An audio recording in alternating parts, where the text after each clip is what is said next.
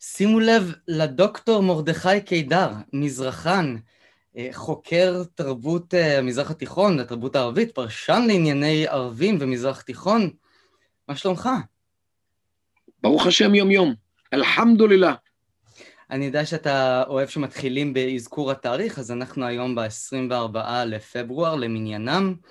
הזפת אה, משתוללת בחופי ישראל, אין לדעת איזה הסכם שלום יפרוץ כל רגע, ואנחנו במתווה לקראת היציאה מהקורונה. בלוטיס... אינשאללה. אינשאללה. ואני הייתי שמח לדבר איתך הערב לגבי um, ההזדמנויות שעומדות בפנינו, וגם העניין של כבדהו וחשדהו שאתה דוגל בו. עכשיו, uh, כאמור, יש לנו, יש לנו הרבה הסכמי שלום, אבל uh, זה מצריך אותנו להיערכויות uh, מחודשות, אני מניח, מבחינה מדינית ומבחינה... תראה, בהחלט צריך לברך על כל הסכם שלום ש... אה, מצליחים להגיע איתו עם כל מדינה ערבית, גם אם זה שלום לא מי יודע מה, כמו שיש עם מצרים או עם ירדן, אה, תמיד השלום הכי גרוע יותר טוב מהמלחמה הכי טובה, אוקיי? אז אה, זה העיקרון שעליו צריך ללכת, צריך, צריך תמיד לשאוף לי יותר.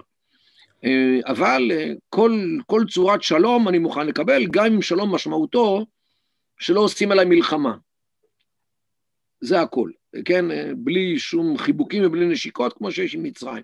והחשש שהמבצע הראשון בעזה יגרום למבול של סגירת שגרירויות והחזרת משלחות, זה לא... אז ככה, כאן, כאן יש לנו ניסיון uh, כפול. Uh, ב-1982 במרץ הסתיים תהליך uh, uh, הסכם השלום עם מצרים. שנחתם במרץ 79, שלוש שנים היה התהליך, וב-82 נפתחה השגרירות בתל אביב עם השגריר המצרי הראשון סעד מורתדה. זה היה מרץ 82, 1982. ביוני, ארבעה חודשים לאחר מכן, התחילה מלחמת לבנון הראשונה, יוני 82, אחרי שהשגריר הישראלי ארגוב בלונדון אה, נורא ונפצע, קשה מאוד. אז התחיל המבצע, המבצע, המלחמה בלבנון, והשגריר המצרי, אה, משכו אותו חזרה למצרים בגלל המלחמה, אבל השגרירות לא נסגרה. זאת אומרת, הם כאילו הורידו את רמת הייצוג משגריר לממלא מקום, שרש דאפר, מה שנקרא בצרפתית, אה, ו... אבל השגרירות לא נסגרה. אז למרות המלחמה וישראל פלשה, הגיעה עד ביירות, כולל לתוך ביירות. אה, עדיין השגרירות המצרית אה, החזיקה מעמד למרות כל הלחצים, למרות כל העניינים. אז זה צד אחד של הניסיון. הצד השני היה כשפרצה האינתיפאדה השנייה בסוף ספטמבר 2000, אז שתי מדינות שהיו לנו איתן הסכמים, סגרו את הנציגויות לגמרי. זו הייתה קטאר, שהיה בדוחה, בירת קטאר, היה במשך כמה שנים, היה משרד ייצוג מסחרי, שזה רמה די נמוכה, אבל עדיין רמה רשמית עם דגל, דגל ישראל, שמתנוסס ברחוב בדוחה בירת קטאר. נכון, זה לא שגרירות, אבל זה משרד, אה, כן, ומי שהיה שם, הנציג הישראלי, האחרון שסולק משם, זה היה היום חבר כנסת אה, אלי אבידר, שהיה אז במשרד החוץ, והיות שהוא גם יודע ערבית מעולה, הוא במקור ממצרים. כתב את הספר ו... התהום. מחבר ספר התהום כמובן, ו... והוא היה, והוא סולק, זאת אומרת, אה, קטאר סגרה לגמרי את הייצוג, ומאז אין ייצוג ישראלי בקטאר ולא ייצוג קטארי בישראל. אותו דבר קרה עם טוניסיה. שגם שם היה ייצוג ישראלי, וגם היא סגרה את זה. זאת אומרת, אה, יש לנו אה, ניסיון אה, בשני סוגים של ביטול הסכמים. האחד עם מצרים ששרד, אם כי ירד הדירוג של הייצוג, ומצד שני, הסכמים שלא שרדו בכלל עם קטאר ועם טוניסיה. אז, אז, אז נגיד עכשיו קורה משהו, והאמירויות מחליטים אה, להוריד את הייצוג, אז יכול להיות שילכו בדרך של מצרים ויורידו את הייצוג, ימשכו שגריר ויגידו לשגריר תלך מפה, אבל ישאירו את השגרירות פתוחה, עם אה, שיתוף פעולה כלשהו, או שילכו בדרך של קטאר וטוניסיה וינתקו את הקשרים טוטאלית. לא יודע, כי אני לא נביא, אבל צריך לדעת ששתי אפשרויות אפשריות.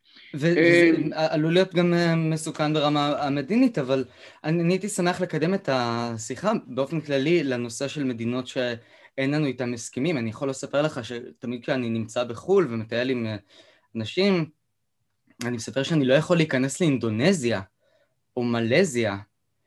אנשים מסתכלים עליי בעיני עגל. יש איזשהו תקדים בעולם למדינה ש... יש בשבילך עוד, יש בשבילך עוד דבר. אתה יודע שאין אה, אה, עוד מדינה בעולם שמדינות אחרות רוצות להשמיד אותה טוטאלית. סכסוכי גבול יש. יש סכסוך גבול גדול בין אה, הודו לפקיסטן על שטח גדול שנקרא ג'אמו וקשמיר. אף אחד בהודו לא אומר שצריך להשמיד את, את פקיסטן, ואף אחד בפקיסטן לא אומר שצריך להשמיד את הודו. הרבה באזרבייג'אן אומרים שצריך להשמיד את ארמניה. אה, אף אחד לא מתכוון לזה ברצינות. אה, אה, יש סכסוך בין בריטניה וארגנטינה על איי פוקלנד, מה שהארגנטינאים קוראים מלווינס. אף אחד בארגנטינה לא אומר שצריך להטביע את בריטניה בים, ואף אחד בבריטניה לא טוען שצריך לבטל את ארגנטינה. אתה מבין, העולם יודע להפריד בין סכסוך גבול או סכסוך טריטוריאלי, ובין אה, אה, השמדת מדינות. פה במזרח התיכון, יש אצלנו מי שחושב שזה סכסוך טריטוריאלי, ומתעלם מכך שבאיראן כל הזמן יש אנשים שרצים ברחובות וזועקים אה, מרק בר ישראל, המוות לישראל. או אה, נסראללה אומר את זה, המוות לישראל. הוא לא מתכוון למוות של הכיבוש הזה או אחר, אם בכלל יש כזה, כזה דבר, כי בראייתם הכיבוש זה תל אביב ויפו, וחיפה ועכו. ולכן רק ישראל, אין עוד מדינה בעולם שיש קבוצת מדינות אחרות שקוראות השכם והערב בצורה, כן, תמידית, להשמיד אותה לחלוטין. רק ישראל היא כזאת. אז מה? אז נכון, גם להיכנס לאינדונזיה ומלזיה, אבל הבעיה יותר גדולה זה בעיית ההשמדה. יש עוד מזרחנים שמצדדים בך? במה מצדדים? בטענות, בשיקוף המציאות שאתה אה, מביא. כי היום עולם המזרחנות הפך להיות, אה, אה, בוא נאמר, הולך על ביצים שלא נאמר נכחד, לפחות מחוץ לישראל. תראה, עולם המזרחנות סובל משני דברים. הם קשורים זה בזה. הדבר הראשון זה הפיצול האישיות המזרחנית בין מצדדי אדוארד סעיד, אה, כן, זה שטוען שכל האוריינטליסטים בעולם הם כולם תומכי קולוניאליזם ושיעבוד העמים הערבים והאסלאמים וכל הדברים. וברגע האחרון זורק אבנים על אה, חיילי צה"ל ביציאה מלבנון. אה, כן, וכנגדו אסכולת ברנרד לואיס, שאומרת, צריך להגיד את האמת, אם, אם העולם הערבי הוא עלוב ומסוכסך, וסכסוכים בני אלפי שנים פה נמשכים, כמו הסכסוך בין הסונה והשיעה, אז מה, אסור לדבר על זה? אסור לכתוב על זה? אסור לחקור את זה? אז, אז זה בעצם, זה הפיצול האישיות המזרחנית בין מצדדי המציאות של תומכי ברנרד לואיס, לבין חסידי האוריינטליזם של אה, או האנטי-אוריינטליזם של אה, אדוארד סעיד, שזה היום, הייתי אומר, בכל העולם הדבר הזה, בעיקר בארצות הברית. זה גורם ל... זה, זה, זה, זה בעיה אחת. הבעיה השנייה זה ה-political correctness שהשתלט על, ה, על, ה, על האקדמיה.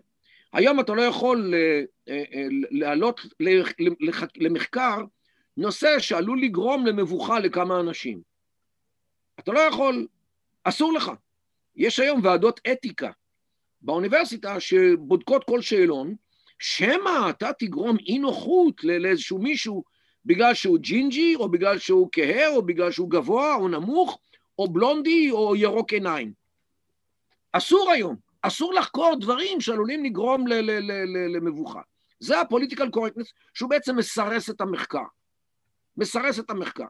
כשאתה מחבר ביחד את הסיידיאניות, זאת אומרת, אדוארד סעיד והסירוס שהוא עשה לעולם המחקר המזרחני, אתה מחבר את זה לפוליטיקל קורקטנס, אתה מקבל את המצב העגום של המחקר בכלל, בנושא של מדעי החברה והאנתרופולוגיה, וכן, וגם מדעי המדינה בחלק, בחלק לא קטן מהמקרים, כשהקהילה המזרחנית סובלת גם מהסיפור של אדוארד סעיד וברנרד לואיס.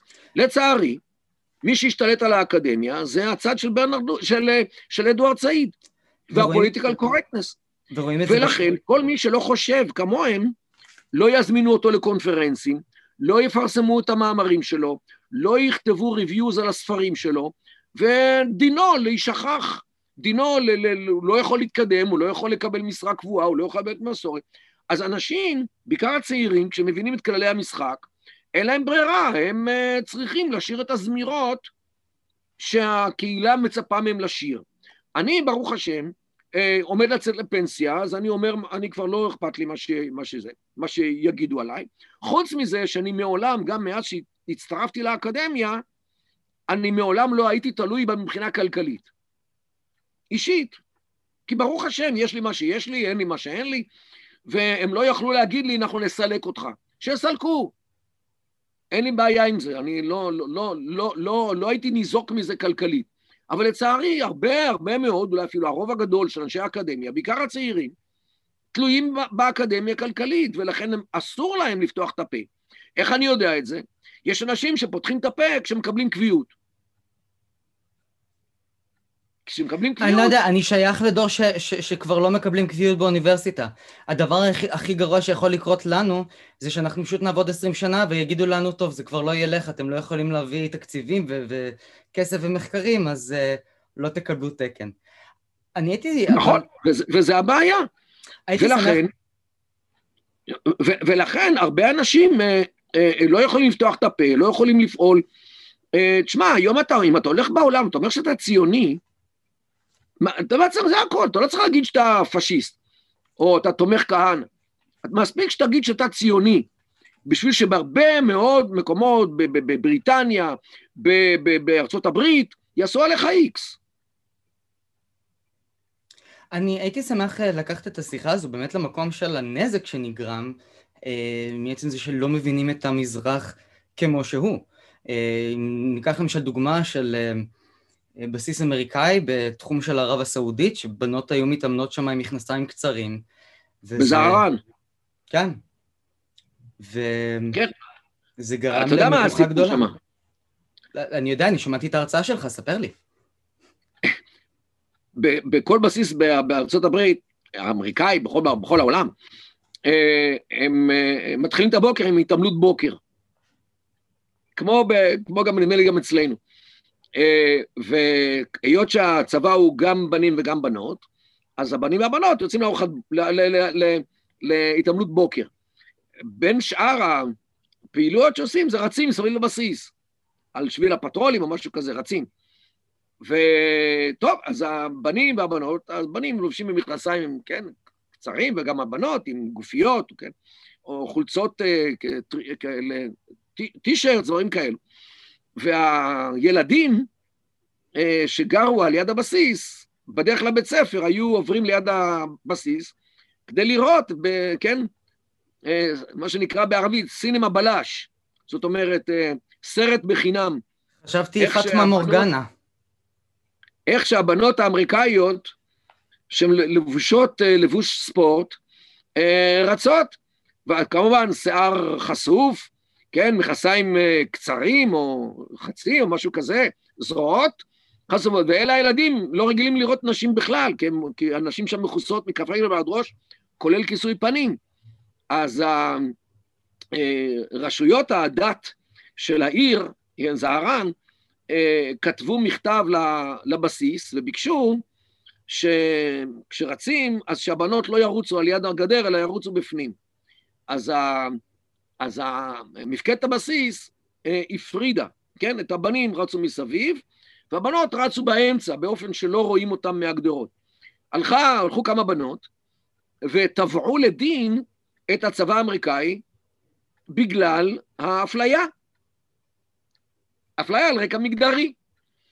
והם זכו, ב, זכו במשפט. אז הם לא יכולים להשאיר שם את הבסיס, כיוון שהם יצטרכו לעשות אפליה, כי הם לא יכולים לה, לאפשר לבנות לרוץ אה, מסביב ל, על יד הגדרות. אה, והם לא רצו לבטל לכולם את הריצה מסביב לגדרות, כי אז זה יראה כאילו זה כניעה לחבר'ה הללו. אז הם לקחו את הבסיס והעבירו את זה לקטאר, כן, למקום שנקרא עידיד, אה, על יד דוחה. אוקיי? אז זה... והסעודים לא הבינו שהם פה פועלים כנגד עצמם, כי עכשיו האמריקאים יושבים אצל האויבים שלהם, אצל הקטרים. אבל uh, מה לעשות, קשה מאוד לשכנע את כהני הדת להסכים לכך שהילדים בלכתם לבית הספר ישטפו את עיניהם בחיילות אמריקאיות שרצות מסביב למחנה. וזו הזדמנות טובה גם להזכיר שבימים אלו אה, נשים מורשות להשתתף בצבא הסעודי בתפקידים בכירים. אה, חדשות אה, בסדר.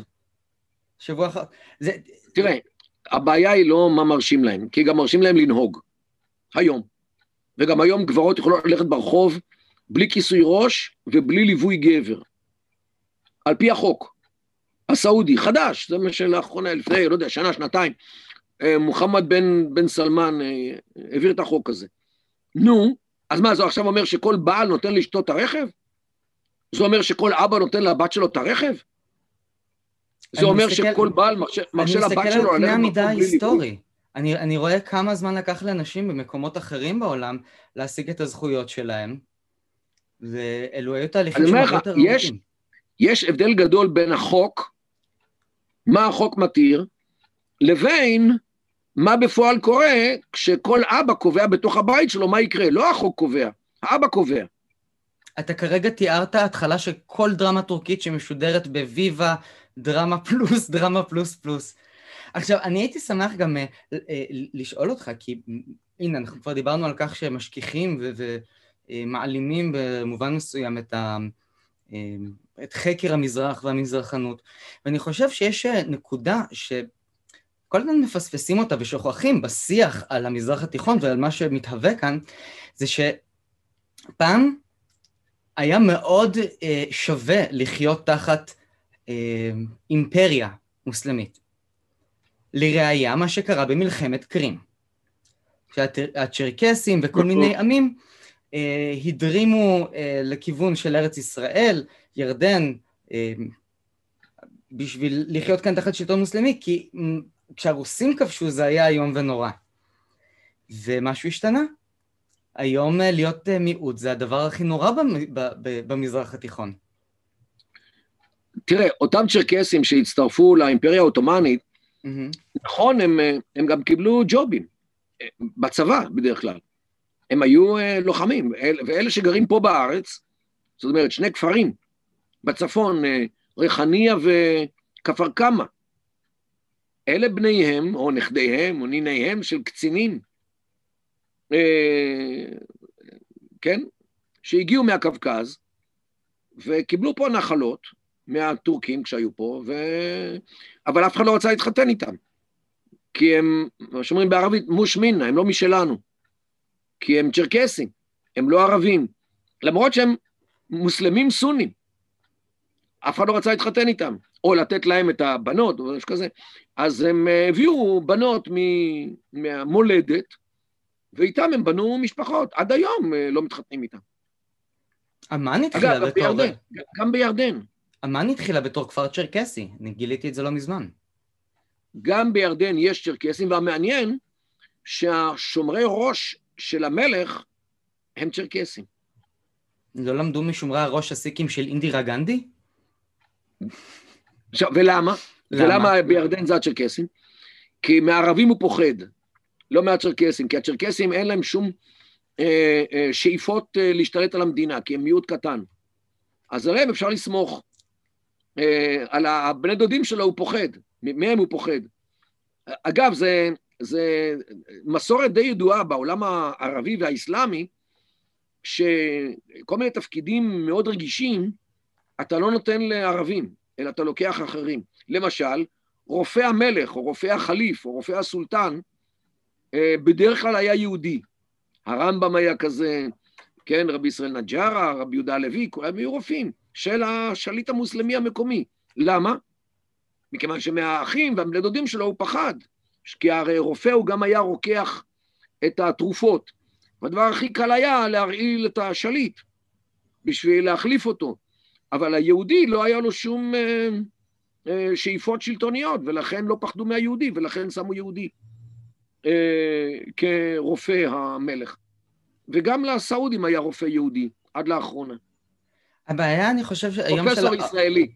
העולם המזרח, עולם המזרח, הוא קצת לא כל כך יודע ממי לפחד.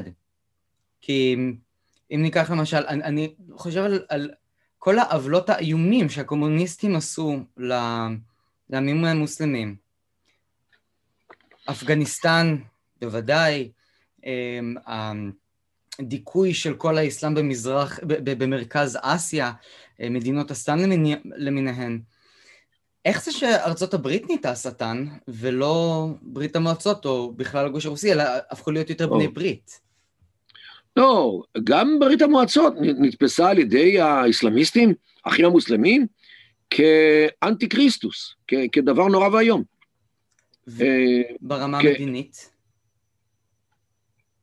ברמה המדינית אתה, אתה עושה מה שנוח לך, ועל פי האינטרסים. אה, כל עוד למצרים היה אינטרס להיות מחוברת לברית המועצות, אז הם היו עם ברית המועצות. ביום שהם אה, חשבו שה, שהסובייטים אה, לא, לא איתם, אז הם התחילו לחזר אחרי האירופאים והאמריקאים. זהו, סילקו את היועצים הסובייטים. זה בערך מה, מה שקורה עכשיו עם, עם סין. זאת אומרת, אה, למשל בטורקיה הם מחזירים אויגורים שברחו מסין, מהשמדה שמה, בתמורה לחיסונים. שר החוץ של אה. סרי לנקה ביקר בקשגר ואמר, אני לא חושב שיש שם ג'נוסייד. אמ, תשמע, אה, לצערי, זה, טוב, זה, זה ככה העולם מתנהג. העולם לא מתנהג על פי, לא על פי ערכים, לא על פי היסטוריה, לא על פי מה שראוי שיהיה, ודאי לא מוסר, אלא על פי אינטרסים. זה לא אני גיליתי, זה כבר גילה האדם שהניח את היסוד ל, ל, ל, ליחסים בינלאומיים, הלא הוא הנס מורגנטאו, כבר לפני uh, עשרות שנים. Uh, ספרו המונומנטלי תורגם לעברית, uh, פוליטיקה בין אומות, ואני עוד בשנות ה-80 הראשונות למדתי ממנו. זאת אומרת, אני מדבר כבר לפני 50 שנה, שלמדתי מהספר הזה. שנות ה-80? מוכיח... סליחה? שנות ה-80 המוקדמות? כן, אני תואר ראשון למדתי ב-81-2. לא, אני שנייה רגע, לרגע שכחתי בין כמה אני. אה, לא, זה 40 שנה. נבהלתי. אה, לא משנה, כן, 40 שנה, סליחה.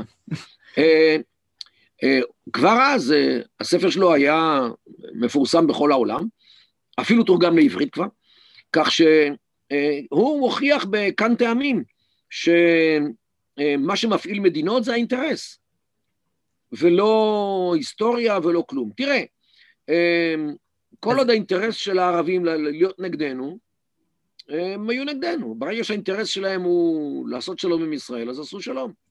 זה מה שמפתיע אותי, מה האינטרס להיות נגד ישראל, להיות נגד ישראל, אבל בעד סין? תראה, בעד... אה, תראה, ברגע, אל תשכח שהרקע של תקומתה של ישראל לא היה נחמד. הייתה במלחמה, הם הפסידו במלחמה, ולכן היו פה לא מעט סנטימנטים אנטי-ישראלים, ב, ב, לפחות באזור הקרוב לנו. בירדן, בלבנון, ב, ב, בסוריה, במצרים, כן? כל אותן מדינות שהיו איתנו במלחמה ב-48'. והם נכשלו, שהם לא הצליחו לחסל אותנו. כי הם לא באו פה להקים מדינה פלסטינית, הם באו פה לחסל את הישות היהודית החדשה שהכריזה עצמאות יום קודם, ב-15 או ב-14 למאי, 48, והם פלשו לפה יום אחרי כן, אוקיי? עכשיו, מה הם באו? הם באו לכבוש. ירדן כבשה את יהודה ושומרון, אה, מצרים כמעט כבשה עד ירושלים, כן? הטנקים המצרים הגיעו עד, אה, עד אה, רמת רחל בירושלים. הם לא התכוונו להקים מדינה פלסטינית. הם התכוונו לחסל את הישות היהודית ולגמור את כל מי שנמצא פה, כולל את הוריך ואת הוריי שהיו כאן. כך שזה מה שהם רצו. והם הפסידו במלחמה. ולכן הרגשות הלאומיים, ש... כן, רגשות התבוסה, בהחלט היו דלק על מדורת הלגיטימציה של המשטרים הללו. זאת אומרת, אם אתה רוצה להיות לגיטימי, תצא נגד ישראל, וזה מה שגמל עבד נאסר עשה. מכאן הוא רצה להיות לגיטימי, בגלל הכישלון הגדול. גם הוא עצמו היה כנראה קצין בכיספלוג'ה. זאת אומרת, שכל עוד היה בזיכרון של הציבור ה-48, אז הם בנו את הלגיטימציה שלהם על השנאה לישראל. אם הזמן עובר, אנשים, כן, הדור מתחלף, עולה דור חדש שלא ידע את 48' ולא חווה את הנכבה ואת כל מה שקרה כאן, ועכשיו מתחילים להגיע צרכים אחרים. תראה, סאדאת עשה אותנו שלום לא בגלל העיניים היפות שלנו. הוא עשה בגלל שהוא היה במשבר כלכלי לא, לא נורמלי, בגלל אה, אה, אה, שאיזשהו תולעת אה, חיסלה לו במשך שנתיים את כל, כל יבול הכותנה במצרים, ומצרים הייתה חיה על הכותנה, כי היו משלמים בזה לברית המועצות על כל הדברים שהם קיבלו משם. אז הסאדאת הלך לאירופאים לקושש קצת כסף, אז הם הקימו קונסורציום של 40 בנקים בשביל לעזור לסאדאת, אבל אז אה, אה, אמרו הבנקאים, רגע, רגע, מה, אנחנו ניתן לו כסף, הוא כל כמה שנים יש לו מלחמה עם ישראל, אנחנו ניתן לו, והישראלים יהרסו את זה, מה, מה ניתן לו? אז אמרו לו, לך תעשה שלום עם ישראל, תן לך את הכסף. אז הוא בא לישראל ועשה שלום עם ישראל. באמצע היה נאום הלחם והדמעות. סליחה? באמצע היה את נאום הלחם והדמעות. כן, הכל היה, הוא עשה מהכל אה, הצגה לא נורמלית. אבל הוא עשה את זה בגלל הכסף. תראה, סאדאת עצמו היה שונא יהודים נורא ואיום. הוא היה ראש הקבוצה הנאצית של מצרים בשנות ה-30 האחרונות. כי אז זה היה באופנה להיות נאצי. זה לפני מלחמת העולם השנייה. איך נתנו ש... לו? אמא שלו נובית, הוא היה כאור. אני צוחק. הוא היה אינטלקטואל, שהלך עם ה pipe, ותראה, ל, ל, לרעיון הנאצי היה אחיזה במזרח התיכון לפחות בשלושה מקומות. לפחות בשלושה מקומות, ואני לא, לא, לא, לא סופר כאן את המופתי הפלסטיני, חאג' אמין, שהתחבר עם, עם, עם היטלר. אני מדבר על מצרים, בראשות סאדאת, אני מדבר על אה, בגדד, בעיראק, בראשות של שני אחים שנקראו סמי וסאב שאוקת, הם היו ראש, ראשי הקבוצה הנאצית של עיראק, והפלנגות הנוצריות ב- בלבנון, הנוצרים בלבנון, הארגון הצבאי שלהם היה עם מאפיינים נאצים, היה להם מדים שחורים עם הדרגות בצוואר, והם היו מצביעים במועל יד.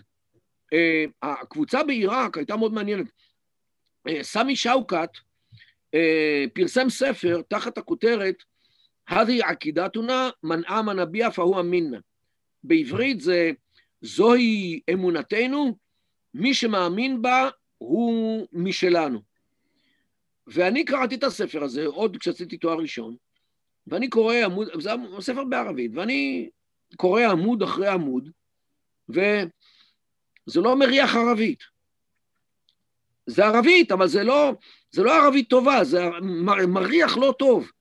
והתחלתי לחשוד מה זה, הלכתי לספרייה, לקחתי את מיינקאמפ, ומצאתי את העמודים שהוא תרגם מגרמנית, אני ראיתי את זה באנגלית, אה, מגרמנית לערבית. ובכל מקום שהיטלר כותב העם הארי, ההוא כותב העם הערבי. והוא אפילו לא נותן קרדיט. ממש חלקים גדולים ממיינקאמפ מתורגמים לערבית, מילה במילה, לכן זה נראה ערבית לא טובה. כי כשאתה מתרגם מילה במילה זה יוצא עקום בערבית. רק כשזה מגרמנית, שהפועל הוא בסוף, וזה הופך את כל המשמעות. כן, כן, ובערבית הפועל הוא בתחילת המשפט, באופן סטנדרטי. אה, לא תמיד מקפידים על זה, אבל זה, זה, זה היה אה, אה, בשבילי זה היה גילוי לא נורמלי, שעד לכך הם היו כל כך קשורים לא, לאידיאולוגיה הנאצית שתרגמו את מיינקאמפ לערבית, חלקים ממנו. וזה הספר המכונן של הקבוצה הנאצית העיראקית שהייתה אה, בשנות ה-30 בעיראק. כך שבסדר, אז לאידיאולוגיה הנאצית אה, היה פה אחיזה במזרח התיכון. בסדר, שם בעיראק זה היה נגד הבריטים וכל הדברים, לא ניכנס לזה, אבל בהחלט היה פה לא מעט. רק כאשר, אחרי מלחמת העולם השנייה, כשהעניין הנאצי נתפס כדבר כל כך שלילי, אחרי ההרס הנורא והיום שירד על העולם בגללו, רק אז הערבים הבינו שאם הם ילכו בעקבות הנאצים, אז הם יפסידו נקודות בעיני, בעיני האחרים, אז הם ירדו מזה. טוב, יש לזה הרבה דברים שאנחנו נוכל לדון ולפתח אותם לגבי הנאציזם, אבל אני כן הייתי שמח לדבר אמ, על הזיקה, וזה אה, הזיקה והתחייה, יש לומר, אה, מאירופה. אה, מצד אחד אפשר למשל לראות שיש הרבה מדינות מוסלמיות שמנסות להתקבל לאירוויזיון. קזחסטן מנסה כל שנה, קטאר ניסתה לפני כמה שנים, לבנון ניסתה, גילתה שאי, שאי אפשר לחסום את ישראל וויתרה, אה, מרוקו השתתפה פעם, ואני יכול לומר לך שבאזרבייג'אן זה משימה לאומית, ממש אה, הפכו את זה לאולימפיאדה כשהם שיחדו את כולם ואירחו. מצד שני, יש את ההזדמנויות של התחייה. הטורקים למשל פתחו טורקוויזיון לכל העמים הטורקיים, אה, מה... מסיביר וגגאוזים ואינגושטים וכל מיני דברים כאלו. אה, והשאלה שלי אליך היא, האם אירופה אה, מושכת מבחינת אורח החיים, אה, איזשהו ניסיון להיות ככה יותר מודרניים ומשוחררים, או שמצד שני זה מקום שהוא עדיין נחשב בני חרב? תראה, אתה יכול לקחת לא רק באירוויזיון, טורקיה. מנסה שנים רבות להתקבל לאחד האירופאי. זו הייתה סוגיה מאוד מאוד אה, אה, בוערת, עד לכך שאפילו האירופאים הציבו תנאים, תעשו יותר דמוקרטיה, תוציאו את הצבא מהפוליטיקה, תיתנו זכויות אדם, תשחררו עיתונאים מהכלא, אה, ובאמת טורקיה באיזשהו שלב הלכה לכיוון, לכיוון הזה, אבל כל פעם מחדש העלו את הרף, ועד שארדואן אה, אה, אה, התעצבן. ואז הגיע המשבר הכלכלי של אה, סוף שנות ה-2000, כן, 2008, 2009, ו... ואז טורקיה בירכה את. את אללה, שהיא לא חלק מהאיחוד האירופאי, כי אז הייתה צריכה לסייע לאירופאים עם הכלכלה שאז, שהיא הייתה הרבה יותר טובה מאשר היום. אז, אה, אבל לכן אתה, זה בהחלט גם הדבר הזה. תראה, בוא אני אגיד לך. האיחוד האירופאי אה, הוא נחשב כלהיות אין, זה המועדון הכי נוצץ בעולם. לפחות הוא היה ככה עד לפני נגיד עשר שנים, סתם אני לוקח מספר. אה, דבר ראשון, כל המדינות ששוחררו מהגוש המזרחי, חוץ מרוסיה, חוץ מרוסיה, המדינות הצטרפו. מי יותר מהר, מי יותר פחות, מי יותר לאט, מי באופן מלא, מי באופן חלקי, לא ניכנס לזה, אבל בהחלט נפתחה אופציה לפני מדינות מזרח אירופה להצטרף לאיחוד האירופאי. זה דבר. דבר שני, פתחו גם לטורקיה. היו גם, לא יודע אם אתה יודע, אבל היו דיבורים על לצרף את ישראל. מקודם לנאטו, כאיזשהו הקדמה להצטרפותה אולי לאיחוד האירופאי. היו בישראל לא מעט אנשים שדחפו לנושא הזה, ו, ובגלל שאנחנו באירוויזיון, אז uh, זה עוד סימן שהאירופאים לא, לא היו אומרים לא באופן uh, גורף uh, להצטרפות של ישראל, אם ישראל מאוד מאוד הייתה רוצה. אני מניח שבסופו של דבר ישראל לא, לא, לא הצטרפה בגלל שזה לא היה כדאי. בגלל שהיינו צריכים לקבל על עצמנו יותר מדי תכתיבים אירופאים שקשורים ל, למשל מעמד הציבור היהודי מול מעמד הציבור הערבי. חוק, חוק השבות למשל, שהוא מוגבל רק לציבור היהודי במדינה הזאת. אם היינו חלק מהאיחוד האירופאי לא יכולת לקבל את חוק הלאום. אוקיי? אז כנראה שהמדינה הבינה, שישראל הבינה שאם אנחנו מצטרפים לאיחוד האירופאי, אז אמנם זה מבחינה כלכלית טוב מאוד, אבל אה, פתאום התחילו פה האירופאים, בריסל, תתחיל להתערב לנו פה במה אנחנו עושים, מה אנחנו לא עושים. אני דיברתי על ההקשר התרבותי ועל ההשפעות. כי כרגע, הנה הזכרנו את טורקיה, היא משנה את פני המזרח התיכון עם הסדרות שם שמציגות נשים שמשתחררות ואיזשהו חופש מתכתיבים דתיים. זה משהו שהוא... הוא, הוא גם משנה את המזרח התיכון, אבל בעניין הזה אני רציתי אה, לשאול אותך, אה, האם יש אה, איזשהו תקדים למשהו שהוא כמו ישראל, אה, בהקשר תרבותי דווקא לסרטים המצריים? אני פעם סיפרתי למישהו מאירופה שבזמן שהיו פה שבויים במצרים, אנשים ישבו כל אה, ערב שישי, שישי לצפות בסרטים המצריים. טוב, אה, זה, זה לא, לא היה קשר בין הדברים. הרבה ישראלים ראו את הסרטים המצריים, שזה מה שהיה. מצרים הייתה תעשיית הסרטים של העולם הערבי. עד שנות ה-70 היא הייתה כמעט היחידה. לא, היו, לא הייתה, אולי קצת בלבנון, מעט מאוד בדמשק, אבל בעיקר, מצרים הייתה בעיקר, תעשיית הסרטים הייתה שם. ולכן אה, כל מי שידע ערבית, והרבה מאוד יהודים שעלו לארץ ממדינות דוברות ערבית, הבינו מצרית, למרות שהם לא דיברו במצרית, אבל הבינו את, ה, את הלעג המצרי. זה דבר ראשון. דבר שני, במצרים יש מסורת ארוכה מאוד של משחק. אה, אנתרופולוגים אה, מכירים את זה היטב, אלה שעוסקים בעיקר גם בבלשנות, כן? אה, השפה המצרית היא שפה עם הרבה מאוד מימיקה, עם הרבה מאוד שפת גוף. כשמצרי מדבר, כל הגוף שלו מדבר. הידיים והראש והעיניים, הוא, הוא, הוא, מדבר, הוא מדבר את עצמו עם כל הגוף. זה תכונה תכונה מאוד בולטת וידועה של המצרים. ולכן הסרטים המצריים, הם גם הקצינו את, ה, את השפת הגוף הזאת.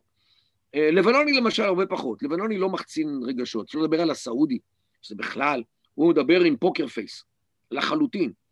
אה, ולכן התכונה הזאת של השחקנים המצריים אה, גרמה להרבה מאוד אנשים לרצות לראות את הדבר הזה, כי אנשים נהנו מהמשחק, לא רק מהמלל, אלא גם מהמימיקה והמשחק והכול.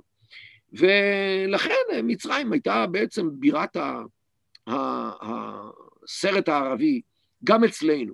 ההתקבלות ואצלנו ש... זה היה שירות. זה היה מה? אצלנו זה היה שירות לכל אותם יהודים שהגיעו מהעולם הערבי ורצו להתבדר עם עד... אה, סרט טוב. עדיין לא הצלחתי להסביר את זה מעולם למישהו שהוא לא ישראלי, את העניין הזה ואת הזיקה התרבותית הזו. בכלל, תראה, מי שהגיע ממרוקו, מי שהגיע מעיראק, מי שהגיע מתימן, מסוריה, מתוניסיה, מלוב, ורוצה להתבדר, השפה הכי טובה שלו זה השפה הערבית. כי, כי זה שפת האם שלו. העברית זה שפה זרה. בהרבה, ברוב המקרים. אני מדבר על העולים עצמם, אני לא מדבר על בניהם כן. ובנותיהם. אני מדבר על העולים עצמם. ולכן עשו את הדבר הזה. אגב, אני אז... בכלל חושד שעשו את זה תמיד ביום שישי, כדי שלא ילכו לבית כנסת. זה מה שאני חושד. אבל אה, אז הייתי עוד ילד, אני לא... תשמע, הסרטים המצריים מהאספקט שלי, אני, אחרי שאני קראתי את, איך קוראים לזה? את, נו, בית בקהיר, ואני קצת הבנתי לגבי אורח החיים המצרי, שהם יותר חופשיים, אה, שיש יותר נישואים אזרחיים וזוגות שחיים אה, בלי הכשר של השייח או מה שזה לא יהיה. שלא כדת מוחמד וישמעאל. בדיוק. אז זה נתן גם את האפשרות לעלילות שהן יותר מסעירות ודברים שלא היו מתקבלים במדינות אחרות. מה שהיום טורקיה לקחה, אבל זה לכיוון אחר. אמ, וגם במקרים האלה, וגם במקרים האלה, דיברנו על אה, המקרה של אלי אבידר, הוא מספר בספר, בספר שלו, התהום, על כך שאחרי שהיה, שהיה שלום עם מצרים, נסו לראות את אולפני הסרטים ואת השחקנים, והשיבו את פניהם ריקם באכזריות וב... אה, כן. כן, אנחנו שוכחים. כי... טוב, כאן אתה נכנס לשאלה גדולה מאוד של כל הקבוצה האינטלקטואלית המצרית, שהיא אה, כמעט באופן גורף אה, מתנגדת לשלום עם ישראל, לקשרים עם ישראל, ודאי לנורמליזציה עם ישראל. ועכשיו, זה לא רק אנשי אומנות, אתה רואה את זה גם באקדמיה, אתה רואה את זה גם סופרים, משוררים וכל הדברים הללו, שהם לחלוטין, כמעט לחלוטין, כמעט כולם. אלה בודדים היו בעד השלום עם ישראל, עלי סלם ואחרים, אבל, והשאלה היא למה? הרי אלה אינטלקטואלים, הם מודרניים, הם פתוחים, הם לא אסלאמיסטים, הם לא אה, שקועים בתוך ההיסטוריה. למה הם אה, מתנגדים לשלום עם ישראל? הסיבה היא מאוד פשוטה. אה, ישראל היא מקרה של הצלחה לא נורמלית. של אנשים בודדים שהגיעו מקצווי עולם, היו נרדפים, באו מתרבויות שונות, בלשונות שונות, התקבצו על ארץ אבותיהם, הצליחו למרות כל הסיכויים להקים פה מדינה, אה, להביס את אויביהם, כולל המצרים, להקים פה מדינה דמוקרטית, מדינה מסודרת, מדינה עם כלכלה מתפתחת, למרות שאין לה נפט ואין לה גז, כל פנים אז, אה, הצליחו לחיות את השפה העברית, שהייתה שפה מוזיאונית, הפכו אותה לשפה של המוסך והאקדמיה והרחוב, וישראל זה סיפור של נס שקרה, שמעולם לא היה כמוהו בשום מקום בעולם. שעם שנשאר נאמן לארצו במשך 1900 שנה, שהתקבץ מכל ארבע כנפות, מארבע כנפות תבל, מ-90 מדינות, תרבויות שונות, שפות שונות, ראש שונה, מנטליות שונה, והצליחו להקים פה עם שהצליח להביס את המדינות הערביות. ישראל היא סיפור הצלחה. עכשיו, ישראל, עכשיו... רגע, ישראל היא סיפור הצלחה לא נורמלי. מצרים היא סיפור כישלון. עם שנמצא שם מאות שנים, שלא מצליח בכלום, כלכלה כושלת, ממשל כושל, צבא כושל, הכל כושל, כלכלה בזבל. והאינטלקטואלים נרדפים על ידי השלטון. פה האינטלקטואלים הם האליטה. וההבדל הזה מוציא אותם מדעתם. הם מקנאים בנו, ולכן הם שונאים אותנו. הבנת? וככל שאדם שמה מבין יותר מה ישראל היא, ככה הוא שונא אותה יותר, כי הוא מקנא יותר. תראה, היה שם אחד, נפטר לפני כמה שנים, בשם, שכחתי את שמו, היה ראש ארגון שישה באפריל. אה, תכף אני אזכר בשם שלו. היה, היה לי איתו כמה עימותים טלוויזיוניים. הוא כתב את האנציקלופדיה ליהדות וציונות, בערבית. ו... אבל ברור, לי היה ברור לחלוטין שהוא יודע עברית, מסירי, עבד אל-והאב מסירי, זה השם שלו. הוא היה אינטלקטואל, הוא ידע עברית. איך אני יודע? בכל הוויכוחים שה... שהיו לי איתו, אז הוא אמר את השמות הישראלים בעברית, לא בערבית. הוא אמר אפשטיין עם פ', הוא אמר, כן, אחד העם. הוא, הוא, הוא, הוא דיבר על, כל פעם שהוא הזכיר שם של מישהו בעברית, זה היה בעברית. הוא אמר תל אביב, ולא תל אביב. הבנת? הוא גם, הוא אמר אל-קודס, הוא לא אמר ירושלים, בגלל שעניין אחר, אבל הוא היה, הוא היה שונא ישראל נורא ואיום.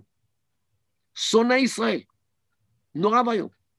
והוא היה נגד מובארק, היה, הוא היה הולך בראש ההפגנות אה, אה, נגד, נגד מובארק, אה, מה שנקרא, תנועת השישה באפריל, מה שנקרא.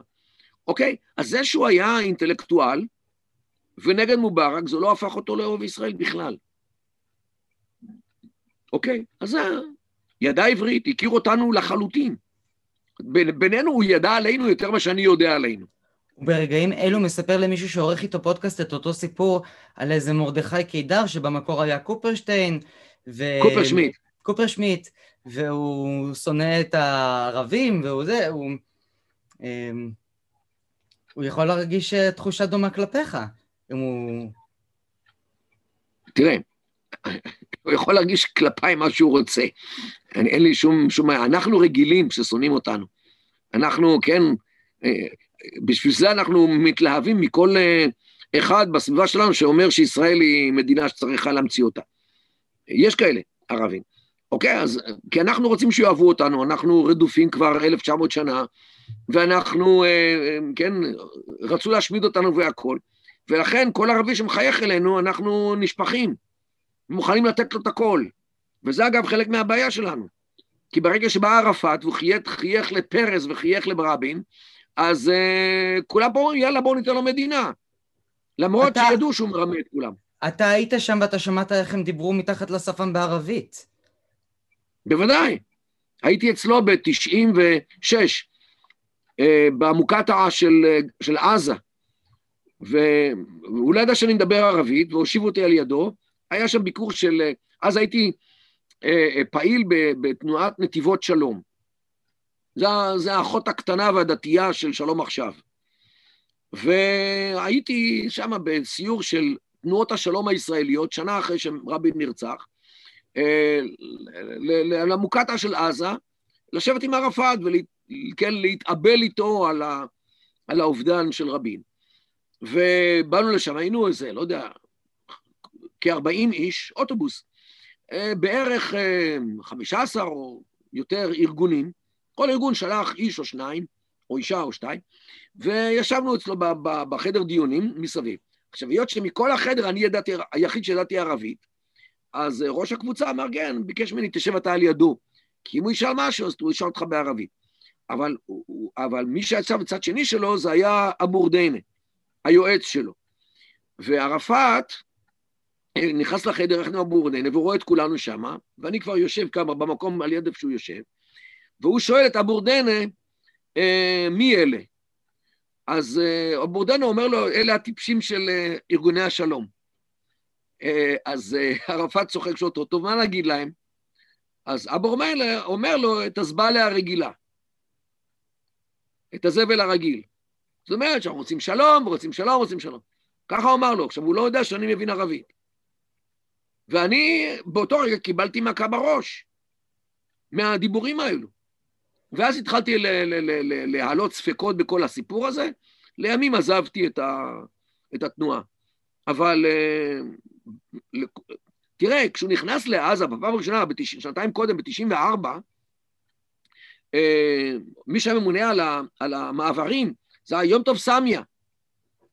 הוא אלוף. תפס את ערפאת, מבריח בתוך הרכב שלושה אנשים שאסור היה לו להכניס על פי ההסכמים, על פי הרשימות שישראל לא, לא אפשרה להם. שניים בבגאז' ועל אחד מהם הוא ישב. על המושב האחורי של הרכב. הוא ישב על בן אדם. אז מה, הוא לא ידע שהוא ברכב? אז במקום לזרוק אותו לעזאזל, להגיד לו, אתה רמאי מהרגע הראשון, לקרוע את, ה, את ההסכמים מול העיניים שלו, אז ממשלת ישראל אמרו ליום טוב סמיה, תעשה מה שאתה חושב. עכשיו, הוא הבין שלא רוצים לבטל את ההסכמים, אז הוא אמר, שם רמז למישהו, תגיד לו שיוציא את הבני אדם מהרכב. אז הוא הוציא איתו שלושה חבר'ה מהרכב. הוא רימה אותנו מהרגע הראשון. ולצערי, יש עדיין אנשים שחושבים שלהקים מדינה לארגון הפת"ח אה, זה רעיון טוב. אנחנו נשאיר לפעם הבאה את תוכנית האמירויות שאתה הצעת. אה, היה לי מרתק לשוחח איתך, אה, באמת. תודה רבה. תודה רבה שהתארחת. הפרק יצא, אני מניח, שבוע הבא, אני אשלח לך את הקישור.